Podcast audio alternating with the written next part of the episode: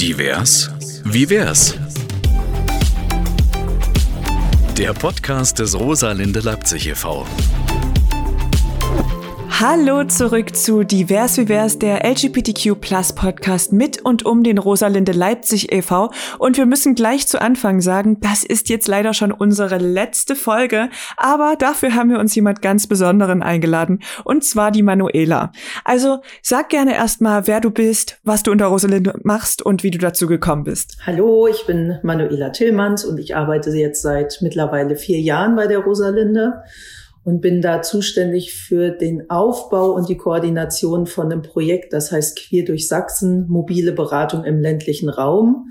Und es lässt sich schon erahnen aus dem Titel des Projektes, ähm, dass ich quasi eine Art Umlandberatung mache. Das heißt, ich fahre raus in die Landkreise und biete dort psychosoziale Beratung an für die LSBTIAQ-Community aber auch für deren An- und Zugehörige und auch für Fachkräfte. Das klingt auf jeden Fall gut, aber bestimmt ist das jetzt auch schwer in der momentanen Zeit, weil wir nehmen unseren Podcast jetzt auch wieder über Zoom auf. Ähm, was würdest du sagen? Hat sich die Arbeit dadurch sehr eingeschränkt oder kann man da immer noch gut weiter mitarbeiten? Ich würde sagen, das hat beides. Es gibt Leute, die ähm, kommen sehr gut mit diesen neuen Online-Formaten zurecht oder auch mit der klassischen Telefonberatung. Die habe ich sogar noch mehr als äh, Beratung über Zoom oder äh, andere ähnlich gelagerte Online-Formate.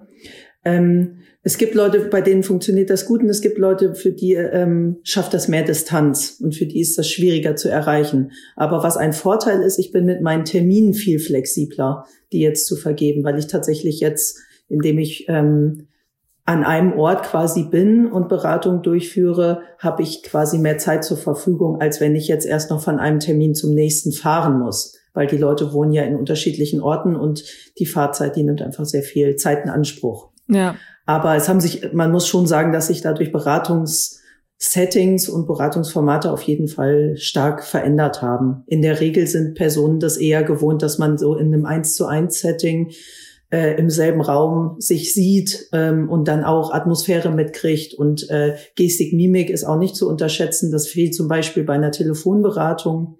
Und Leute kommen auch, glaube ich, noch mal anders ins Reden. Oder es ist ungewohnter, auch noch mal so aufzumachen, wenn einfach was zwischengeschaltet ist, als wenn man sich so gegenüber sitzen würde. Ja, das kann ich auf jeden Fall verstehen. Das ist ja auch hier jetzt was anderes, irgendwie in den Rechner reinzureden, anstatt dir gegenüber zu sitzen. Aber wir kriegen das trotzdem hin. ähm, möchtest du uns vielleicht noch verraten, wie du zu Rosalinde gekommen bist? Ähm, also ich habe noch nicht immer in Leipzig gewohnt. Ich habe lange in Köln gelebt und habe äh, da im sozialarbeiterischen Feld war ich tätig und habe dann äh, den Master in Merseburg gemacht, angewandte Sexualwissenschaften. Ähm, und habe da auch nochmal Anschluss mehr an Leipzig, ist ja nicht so weit weg, an Leipzig auch gefunden.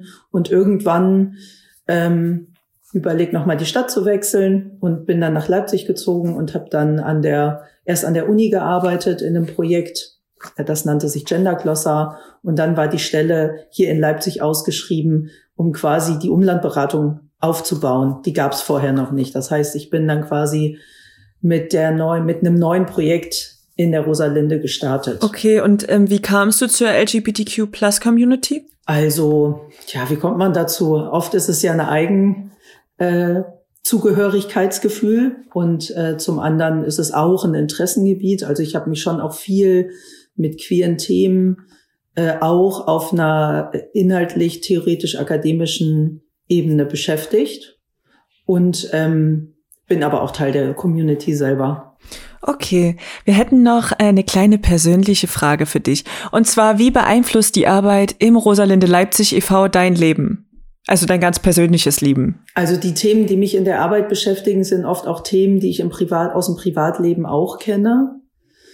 Ähm, ich sehe schon vieles auch durch ähm, die durch so eine queere Brille auch in meinem Privatleben oder nehme da auch viel eine queere Perspektive ein und von daher ist es ähm, ich kann zwar unterscheiden, was meine Lohnarbeit ist und was meine Freizeit ist, aber ähm, es gibt doch äh, sehr viele ähnlich gelagerte Schwerpunkte oder Interessengebiete oder ich kann äh, Dinge auch aus einer persönlichen Erfahrung besser nachvollziehen.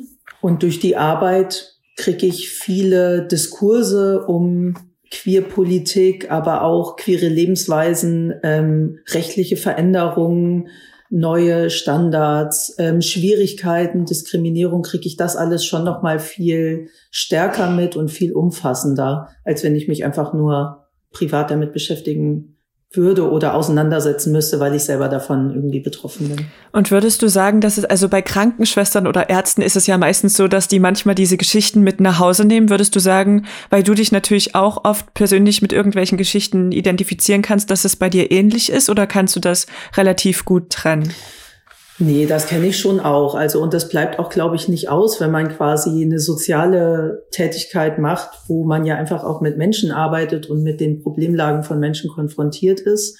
Und wir arbeiten ja auch sehr community-basiert. Das bedeutet, dass wir sehr nah an der Community arbeiten, selber auch oft aus der Community kommen. Ähm, da auch nochmal eine ganz andere Empathie haben und auch nochmal einen ganz anderen Zugang haben und dass das eh schon nicht diesem klassischen sozialarbeiterischen Paradigma von der professionellen Distanz entspricht. Also wenn ich immer sehr professionell distanziert wäre, dann würde ich, glaube ich, oft nicht, wäre ich oft nicht so bereit, ähm, den Personen so nahe zu kommen, wie ich das sonst in der Beratung sein kann. Und ich finde, das ist aber jetzt nicht unprofessionell, sondern ich würde einfach dem ein anderes Wort geben. Ich würde nicht sagen, ich ähm, arbeite oder ich finde nicht mehr diese professionelle Distanz so wichtig, sondern ich finde es wichtig, dass man nah sein kann, aber professionell, also quasi eine professionelle Nähe. Und ich glaube, die eröffnet nochmal andere Räume in unserer Arbeit und das bietet sich bei uns auch an, weil die Grenzen auch oft so fließend sind, dass wir selber auch Teil der Community sind und deshalb auch nachvollziehen können, mit welchen Wünschen oder Situationen ähm, Personen zu uns kommen, die Rat suchen. Okay, danke erstmal dafür. Die Quatschrunde. Wir kommen jetzt zur Quatschrunde und wir wollen mit dir über ein Thema deiner Wahl reden. Ähm, erklär uns doch mal kurz, was du dir dafür ausgesucht hast. Na, ich dachte, ich erzähle so ein bisschen aus meiner Arbeit und vielleicht auch, was das Besondere an diesem Projekt der Umlandberatung ist, weil sich das schon nochmal unterscheidet, ähm, zum Beispiel zu der Beratung, die mein Kollege Tammo Wende macht, der hier in Leipzig quasi tätig ist und bei uns im Verein sitzt während ich eben nach draußen fahre. Genau, Tamo hat mir ja jetzt schon in der letzten Podcast-Folge, die können die ZuhörerInnen sich auch gerne nochmal anhören, wenn ihr dann nochmal genaueren Einblick haben wollt für Leipzig. Also erzähl gerne mal ein bisschen aus deiner Umlandarbeit. Also in der Regel ist es so, wenn Leute an Beratung denken, dann denken sie daran, dass sie in eine Beratungsstelle gehen, wo sie sich vorher einen Termin haben geben lassen, also da angerufen haben und dann meistens dahin gehen und dann gibt es da Beratungsräume und dann wird man in Empfang genommen und dann sitzt man da in einem Raum, der irgendwie auch ganz nett gestaltet ist, ähm, eine nette Gesprächsatmosphäre herstellen soll und so weiter. Das ist so auch wie Tamu zum Beispiel bei uns arbeitet und ähm, viele andere Träger, Einrichtungen, Vereine eben auch. Was aber nicht ganz konfliktfrei ist, weil für viele Personen das eben doch ein sehr, sehr großer Schritt ist, zu einer Beratung überhaupt zu kommen. Da spricht man dann von der sogenannten Schwellenangst, also wirklich eine Hürde, ähm, dann wirklich in die, den Schritt in die Beratungsstelle reinzumachen. Also in der Regel ist es so, Leute haben vielleicht einen Wunsch nach einer Beratung oder ein Bedürfnis nach einer Beratung und dann recherchieren sie oft, was sie, wo sie vielleicht ähm, mal einen Termin machen können. Und dann ist es schon ein Schritt zu sagen, okay, ich rufe da jetzt mal an oder ich schreibe da eine E-Mail hin und vereinbare einen Termin. Und selbst wenn man das schon hat, ist es trotzdem auch noch mal ein weiterer Schritt, in die Beratungsstelle dann zu gehen, um den Termin wahrzunehmen. Also das sind schon Hürden, die man auch nicht unterschätzen sollte. Viele Leute brauchen auch unter Umständen sehr langen Zeitraum. Das kann auch sein, dass es mal ein paar Jahre dauert, bis man sich dann endlich dazu durchringt, das auch wirklich in An Angriff zu nehmen. Und um diese Schwellenangst umzukehren, haben wir uns überlegt, könnten wir ja quasi dieses Hochschwellige brechen, indem wir sagen, wir, wir erleichtern den Weg, indem wir zu den Personen kommen und dadurch diese, diesen Weg einfach überbrücken, uns ein bisschen leichter machen, also ein bisschen niedrigschwelliger. Und bei mir ist es so, was bleibt ist, die Leute müssen trotzdem in erster Linie mit mir in Kontakt aufnehmen. Das heißt, die müssen mich anrufen oder mir eine E-Mail schreiben und äh, eine Terminanfrage stellen. Und dann würde ich die Person fragen, wo sie leben, beziehungsweise wo sie gerne eine Beratung in Anspruch nehmen würden, in welchem Ort. Und ich bin äh, zuständig für die Landkreise Leipzig, Nord- und Mittelsachsen. Und das heißt, ich würde dann gucken, okay, die Person kommt zum Beispiel aus Torgau. Was gibt es da vor Ort für Möglichkeiten, äh, einen Raum zu nutzen? Da frage ich dann zum Beispiel andere Beratungsstellen an, ob das möglich ist, da mal einen Raum zu nutzen oder Kontakte über die Gleichstellungsbeauftragten. Da sitze ich dann auch manchmal in weiß ich nicht, Landratsämtern oder anderen Räumen, die mir zur Verfügung gestellt werden. Oder ich gucke bei Mehrgenerationenhäusern. Also ich gucke, was gibt es da schon für Strukturen und wo kann ich die nutzen. Und das hat auch den Vorteil, dass man Personen unter Umständen direkt auch an die Strukturen da vor Ort anbinden kann. Wenn das zum Beispiel irgendwie ein Jugendzentrum ist, wo ich den Raum habe, dann schafft es die Person dann vielleicht auch leichter mal zu einer anderen Veranstaltung auch in das Jugendzentrum zu gehen. Das ist nicht immer so, aber das kann man dadurch ermöglichen. Und das ist aber was, was nicht so, so ein gängiges Konzept ist. Das gibt es noch nicht so oft, dass man das quasi umdreht und den Leuten entgegenkommt. Und deswegen würde ich sagen, ist das eigentlich ähm, das Alleinstellungsmerkmal von dieser Stelle. Das hat ähm, total viele Vorteile. Ähm, viele Leute kommen auch nicht, also wenn Leute nicht direkt in Leipzig wohnen, weil Tammo ist auch hauptsächlich zuständig für die Personen aus der Stadt Leipzig dann ist es für viele Leute nicht nur die, das ganz Grundsätzliche, was ich eben eingangs äh, beschrieben habe, an einen Termin zu kommen und dann dahin zu gehen, sondern dann haben die auch oft noch eine sehr weite Fahrt. Also von Torgau hierher zu fahren, ist auf jeden Fall schon noch mal ein größerer Aufwand. Das ist auch mit mehr Kosten verbunden. Das ist ein größerer zeitlicher Aufwand. Wenn man sich dann vorstellt, ich bin eine jugendliche Person, die im Elternhaus noch nicht offen out lebt und sich darüber gerne ähm, beraten lassen will, wie das gehen kann und muss aber dann äh, quasi die Fahrzeit nach Leipzig überbrücken, diese Stunde Beratung hier und noch die Fahrzeit zurück, dann sind mal schnell drei Stunden weg. Und wenn die Eltern dann fragen, wo warst denn du eigentlich, dann wird das oft auch schwierig, ne? Da ähm, ja, Leuten das zu ermöglichen, ohne dass man sie irgendwie in die Bredouille bringt. Ähm, und dafür ist das äh, Angebot eigentlich sehr gut geeignet, auch weil es eine Vorerhebung gab, äh, was sind eigentlich außer den drei größeren Städten Leipzig, Dresden und Chemnitz äh, für Orte in Sachsen, wo es queere Strukturen gibt. Und es hat sich herausgestellt, dass es eigentlich keine gibt außer den größeren Städten. Und ich decke somit quasi ab, den Zugang zu erleichtern zur Beratung, aber auch ähm, eine Sichtbarkeit zu schaffen für queere Lebensweisen, auch im ländlichen Raum und da auch Kooperationspartnerinnen zu gewinnen, die eben mit mir auch Veranstaltungen zu den Themen machen, die quasi diese Themen mit transportieren, die es letztendlich den, die einfach mehr mehr Sichtbarkeit insgesamt schafft, wo Leute sich auch besser offen out zeigen können. Weil was mir sehr oft begegnet ist, im, vor allem am Anfang, im Aufbau von dem Projekt, war, dass Personen gesagt haben, nee, das gibt es hier nicht. Und das ist natürlich Quatsch. Also queere Leute gibt's ja überall. Es ist nur nicht überall die Atmosphäre dafür, sich offen out zu erkennen zu geben, wenn mein Umfeld eigentlich sehr konservativ ist oder mein Umfeld eben überhaupt oder auch sehr rassistisch ist oder diskriminierend ist, dann werde ich mich nicht offen out zu erkennen geben.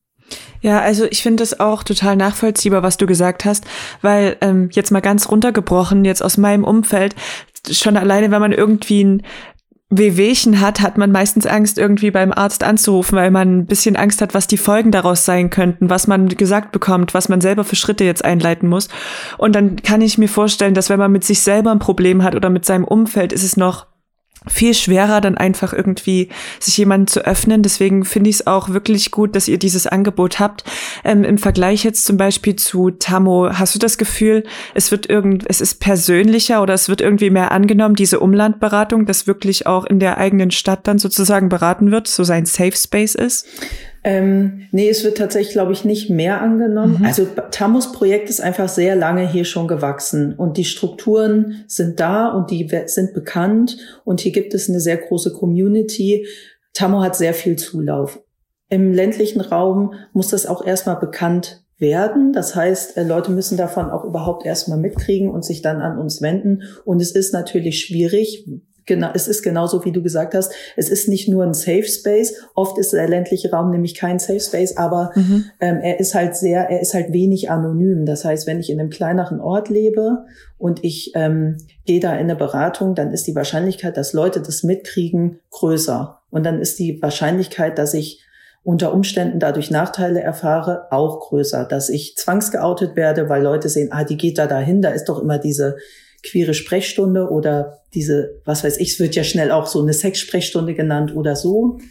Ähm, das war aber der Grund, warum wir zum Beispiel gesagt haben, wir machen, wir strukturieren das nicht so, dass ich so offene Sprechtage einrichte, die ich zwar besser bewerben könnte, dann würden Leute das schneller mitbekommen. Ah, da ist, weiß ich nicht, montags ist im Landkreis Nordsachsen in, weiß ich nicht, Torgau, ähm, die Sprechstunde den ganzen Tag und da könnten dann alle hinkommen, die dazu irgendwelche Fragen haben. Das würde gleichzeitig auch, ähm, das finden, fand, das fanden wir am Anfang, haben wir das überlegt und haben relativ schnell gemerkt, das kann man nicht machen. Dann setzt man den Leuten, die dann da hinkommen, ganz schönes Risiko aus. Das stimmt.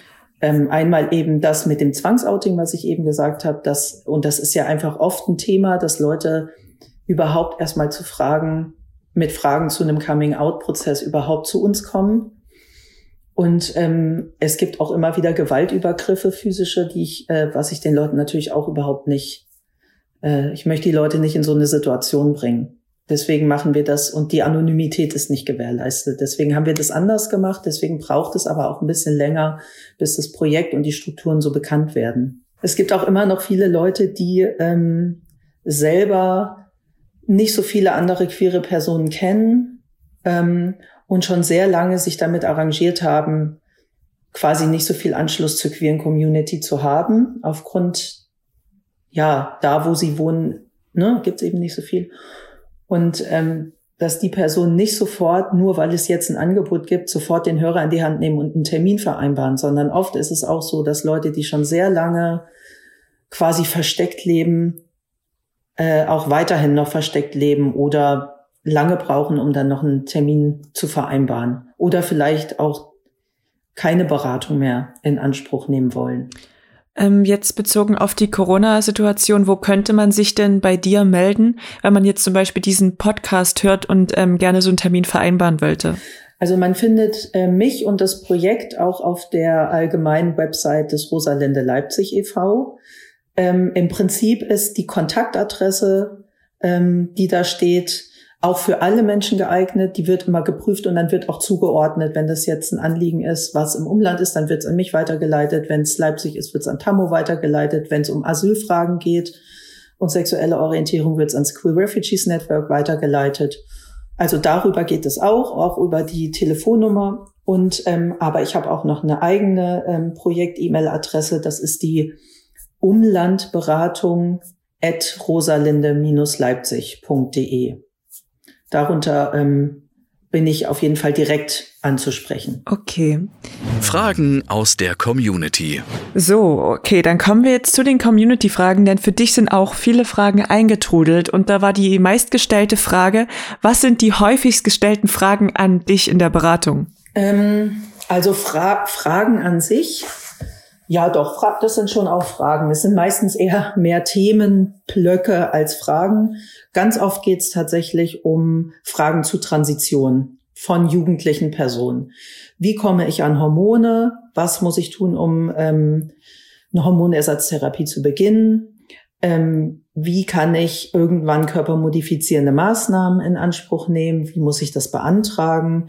Aber auch ähm, großer Teil ist immer noch Coming Out sowohl im eigenen Elternhaus, in der Schule, im Freundinnenkreis, vielleicht im Sportverein. Wie sage ich es meiner, meinen Großeltern? Das würde ich sagen, sind so die Hauptthemen. Und dann gibt es immer wieder Fragen auch von Elternteilen zum Beispiel, die ähm, denen sich ihr Kind geoutet hat quasi als trans. Also das sind so die, es gibt auch äh, andere Fälle, aber so dran, ähm, die Fälle zu trans sind gerade die, die bei mir so am häufigsten sind. Ähm, und dass wir dann mit Eltern auch ins Gespräch gehen dazu, wie sie ihre Kinder oder ihre Jugendlichen da besonders gut unterstützen können. Und ich habe zum Beispiel mit Tamu dazu auch eine, eine angeleitete Selbsthilfegruppe für Elternteile von Transkindern und Jugendlichen wo die sich untereinander auch mal austauschen können. Ja, das klingt auf jeden Fall gut. Was hättest du gemacht beruflich, wenn du jetzt nicht bei der Rosalinde Leipzig arbeiten würdest? Du hast ja vorhin schon mal kurz angerissen, dass du angewandte Sexualpraktiken oder Wissenschaften studiert hast. Entschuldigung, da muss ich lachen. Das hat uns alle ein bisschen beschäftigt, was da wohl, was da wohl dahinter steckt, was man damit hätte beruflich machen können. Das äh, ist schön, dass äh, bei dem Versprecher dann gleich die Fantasie mit dazu kam. Also ich habe nicht angewandte Sexualpraktiken studiert. Ja, es tut mir leid, es tut mir leid. Wir haben dann nicht, wir haben dann nicht den ganzen, die ganzen drei Jahre Tantra praktiziert. Das ist gut zu wissen schon mal. Ähm, also wir haben Sexualwissenschaften studiert. Da gehört auch sowas dazu, ne? die Sexualpraktiken. Aber es geht eher darum, dass äh, Sexualität halt kein eigener, äh, kein eigenes Thema für sich ist, sondern eigentlich immer in, ander, in allen möglichen Bereichen mit dazugehört, nämlich auch in einem medizinischen Kontext, in einem psychischen, äh, psychologischen Kontext, in einem sozialarbeiterischen Kontext, so und auf den oder auch in dem pädagogischen Kontext und in den Bereichen könnte ich dazu quasi arbeiten. Ähm, ich glaube, ich hätte entweder wäre ich vielleicht weiter an der Uni geblieben. Da habe ich ähm, pädagogisch zu dem Thema Sexualität schon gearbeitet oder auch zum Thema Gender hätte ich mir auch vorstellen können. Aber so mein mein ja, ich hatte irgendwie schon ein großes Interesse daran, auch beraterisch tätig zu sein. Und jetzt fange ich auch noch zusätzlich eine systemische Ausbildung an und das passt, das passt eigentlich so ganz gut. Ich finde, das macht es ganz rund und ich hat, bin sehr froh, dass ich bei der Rosalinde gelandet bin. Na, wenn wir gerade darauf zu sprechen kommen, ähm, was macht denn die Arbeit in der Rosalinde für dich ganz besonders? Also für mich ganz besonders ist es so, ich mag mein Team hier total gerne. Ich finde, wir sind eine gute Mischung von unterschiedlichen Leuten, die unterschiedliche Selbstpositionierung haben, unterschiedliche ähm, Haltungen vertreten, unterschiedliche Expertisen haben. Davon profitiere ich sehr. Und ich kann sehr frei, flexibel mein Projekt umsetzen und habe da sehr viel eigenen Gestaltungsspielraum und kann da auch zum Beispiel meine eigenen Schwerpunkte setzen und das ist, glaube ich, was, was ich nicht so als ähm, gesetzt hinnehmen will, sondern das ist was Besonderes. Da habe ich einfach Glück gehabt und darüber bin ich sehr dankbar. Es ist wirklich schön, weil alle, die hier bei mir im Podcast waren, haben das Team hervorgehoben, dass sie super gern miteinander arbeiten. Und dass es alle gleichermaßen sagen, spricht natürlich schon für den Rosalinde Verein.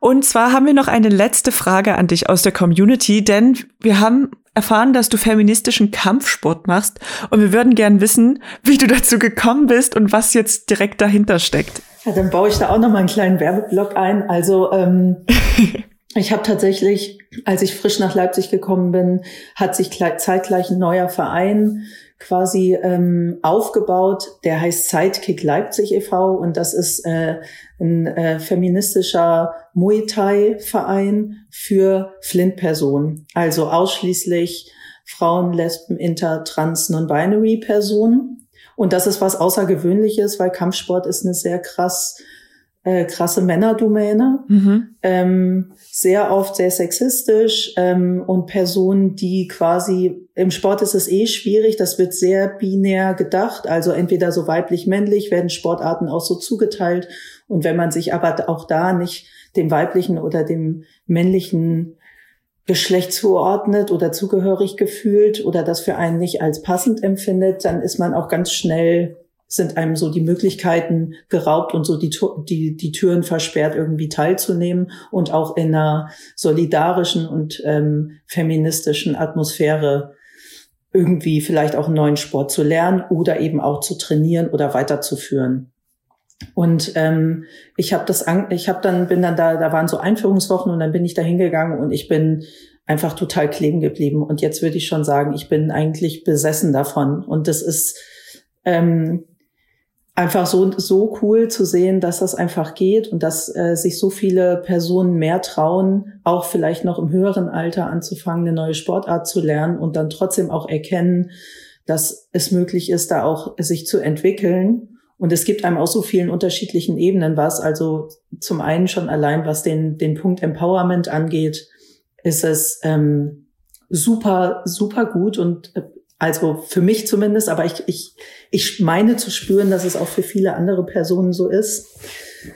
Ja, und ich kann mir das Leben ohne diesen Sport gar nicht mehr vorstellen. Aber ich weiß auch, das hängt auch an dem Verein und das ähm, wäre jetzt nicht einfach so, wenn ich in eine andere Stadt ziehe und dann gibt es keinen feministischen Thai-Box-Verein, dann weiß ich nicht, ob ich den Sport um Biegen und Brechen weiterführen würde, wenn ich da zum Beispiel in einem regulären Gym mich immer so behaupten müsste gegenüber irgendwelchen Cis-Typen, die äh, sowieso immer davon ausgehen, dass alle anderen schlechter sind oder das nicht drauf haben oder ja. Ja, es klingt auf jeden Fall gut. Also wir als Redaktion kannten das noch nicht und deswegen vielleicht kennen es auch einige HörerInnen noch nicht. Deswegen ist es schön, dass wir mal drüber geredet haben. Die Schnellfragerunde.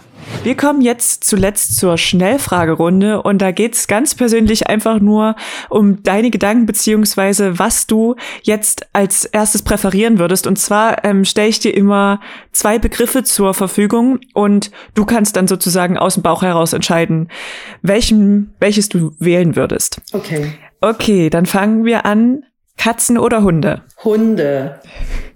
Vegetarisch oder fleischhaltig? Vegan. Vegan. Was Lockeres oder feste Beziehung? Fest. Telefonieren oder Sprachnachricht schicken? Sprachnachricht. Süße oder salzige Snacks? Süß. Lakritze oder Rosinen? I, beides eklig. Sehe ich auch so. Und als letztes Radio oder Stream? Stream. Okay, vielen Dank, Manuela. Das war schon unser Gespräch. Möchtest du denn zum Abschied irgendwie den HörerInnen noch was mitgeben? Also es ist ja oft so, dass Leute über so Podcasts zu dem Verein kommen oder auch zu den Personen, die jetzt hier so gesprochen haben. Ähm, wenn es da weiterführende Fragen gibt, dann meldet euch einfach gerne. Wir sind für eigentlich offen für alles. Also wenn es auch nur kleine Hinweise sind, die jetzt nicht unbedingt so einen langen äh, Beratungscharakter haben, das ist genauso okay, wie uns auch mal einzuladen für eine Veranstaltung oder sich auch so nochmal auszutauschen. Also ja, das vielleicht. Ja, finde ich gut als letzte Worte. Denn das war's schon mit unserem Podcast Divers wie wär's mit dem Rosalinde Leipzig e.V. Vielen Dank an alle MitgliederInnen, die bei uns zu Gast waren. Alles Gute für euch und eure Arbeit natürlich. Und wer weiß, vielleicht hört, sieht oder spricht man sich mal wieder. Divers wie wär's? Mehr Informationen gibt es auf rosalinde-leipzig.de und auf unseren Social-Media-Kanälen.